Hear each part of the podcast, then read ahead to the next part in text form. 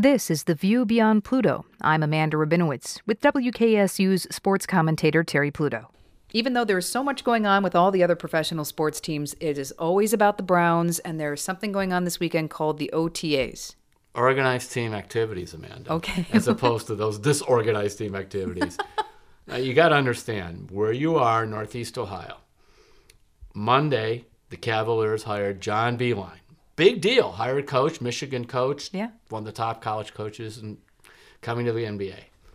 Most of the talk on sports radio was was Odell Beckham going to come to OTAs? Oh, we hear he's in the building. Yeah, I saw the headlines. He's there. He is. He, he did arrive. You know, if you think it's it's an old history thing where you know MacArthur returns to the Philippines or whatever those Odell's in Berea. So, Wow. like it or not, whatever, Cavs fans, and I understand why they're excited, and, and don't you? Yeah. How about this? You could watch the games last year. Remember the second half of last year when they were five and three? Oh, yeah, it's exciting. I mean, I'm- I'm they were in every game. Yeah. You know all the things. Now, in terms of what you see at OTAs, you see guys in shorts playing touch football, but what they really do there for the players is, is, is, for example, they have a new defensive coordinator, a guy named Steve Wilks, and he is putting in a new defensive scheme, uh, slightly different than what they had before.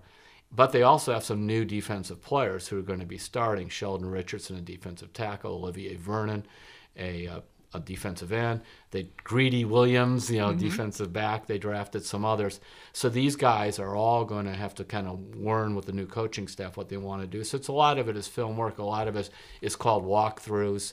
It's almost like if you've ever been in a uh, a play. They're called blocking, you know, before this. This is where you go on stage for this and this and this mm-hmm. before you actually see it. It's really boring to watch, but it's part of what they do. Or if you watch an orchestra get ready for their performance, or even a band where there's several pieces, mm. it seems like everything's done separately before it all comes together. But if you ah. don't do the separate work, you got a mess. Okay. And it looks like it's a scrambled symphony, in which the Browns often did in the past. Is this voluntary? It is. That's but- why we didn't know if Beckham was showing up. Right. But most of the time, um, players at least show up for part of it. Because this is like the second round of OTAs. And, Yeah. uh, you know, don't ask me. This is what the NFL does. No. Remember, part of it, too, is they just want to be in the paper. They want to be on the newscast. They want to dominate coverage. I was just going to say, it seems like every month there's something, you know, whether it's the draft, OTAs, some some combine or something is happening with, exactly. with the NFL. It, it, it certainly is. It just seems like, like when the NFL, play, uh, I'm sorry, it just seems like when the NBA playoffs begin going, the NFL draft starts. Yeah, right. And you know, it's small, but it's like okay, the lottery week for the teams, and you know now it's OTA week. Yeah. You know, so they do like doing all of those things to again dominate coverage. Not so much wipe out the other sports, but just they want people talking football all the time. And in Cleveland, it doesn't take much to do that. Exactly. And is this something that the media can attend? Are you able to go to We this? go every Wednesday. They Oh. have some other ones. We go Wednesday, and you actually could watch them throw the football around and these things. So fans can't, but we do. And this will be a little different because it's like you know Baker Mayfield's the quarterback. Because last year, I remember going to that, and and you're watching the different quarterbacks. You know Baker Mayfield and uh, Tyrod Taylor. Tyrod Taylor was the starter. Right. Drew Stanton.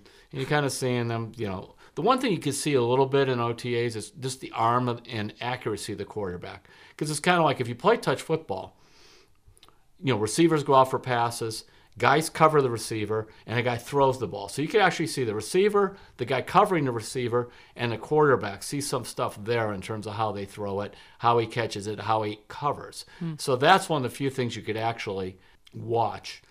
And the other thing, sometimes you'll see maybe the boy, those linebackers look slow, or boy, those linebackers look fast.